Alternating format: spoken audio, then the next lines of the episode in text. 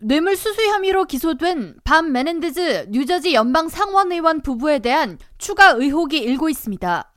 메넨데즈 의원의 와이프인 나딘 메넨데즈는 지난 2018년 당시 연방 상원의원으로 재직 중인 로버트 밥 메넨데즈 의원과 교제 중이었습니다. 그러던 중 밤늦게 뉴저지 버겐 카운티 보고타 스트릿에서 한 남성을 차로 들이받았고 이후 사건을 처리하는 과정에서 밥 메넨데즈 의원으로부터 호의를 받아 편향된 수사가 이루어졌으며 심지어 사고로 인해 파손된 차량을 대신해 한 사업가로부터 무상으로 메르세데스 벤츠를 제공받기까지 했다는 의혹을 받고 있습니다. 이와 같은 비리는 뉴욕타임스에 의해 4일 보도됐으며 매체는 당시 차 사고로 사망한 49살의 리처드 쿱의 가족들을 인터뷰했습니다. 가족들은 충돌 사고에 대한 수사가 매우 편향되고 의심스러웠다고 말하며 운전자에 대한 알코올이나 약물 테스트가 이루어지지 않았고 경찰은 피해자인 쿱이 사고 직전 어디에 있었는지 등을 캐물었다고 전했습니다.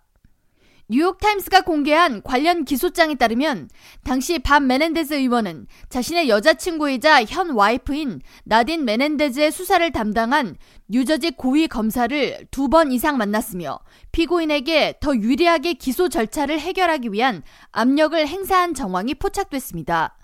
또한 사고 후 나딘 메넨데즈는 메르세데스 새 벤츠 컨버터블 계약금조로 한 사업가로부터 15,000달러를 제공받았으며 나딘은 차량을 인수한 뒤에 밤 메넨데즈 의원에게 결혼을 축하해요.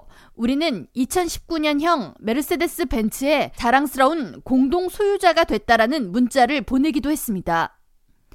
밥 메넨데즈 부부는 이후 2020년 10월에 결혼한 것으로 파악됩니다.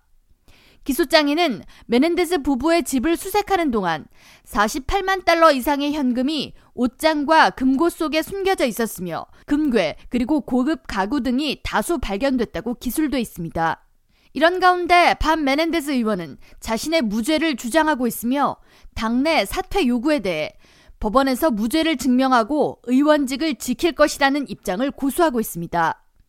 메넨데스 의원은 자택에서 발견된 현금과 금괴에 대해 자신은 쿠바 이민자의 아들로서 쿠바에서 자산을 몰수당했던 경험 때문에 집착하고 있는 개인적인 습관 때문이라고 말하면서 해당 현금과 금괴는 모두 자신의 계좌에서 마련된 것이라고 주장하고 있습니다.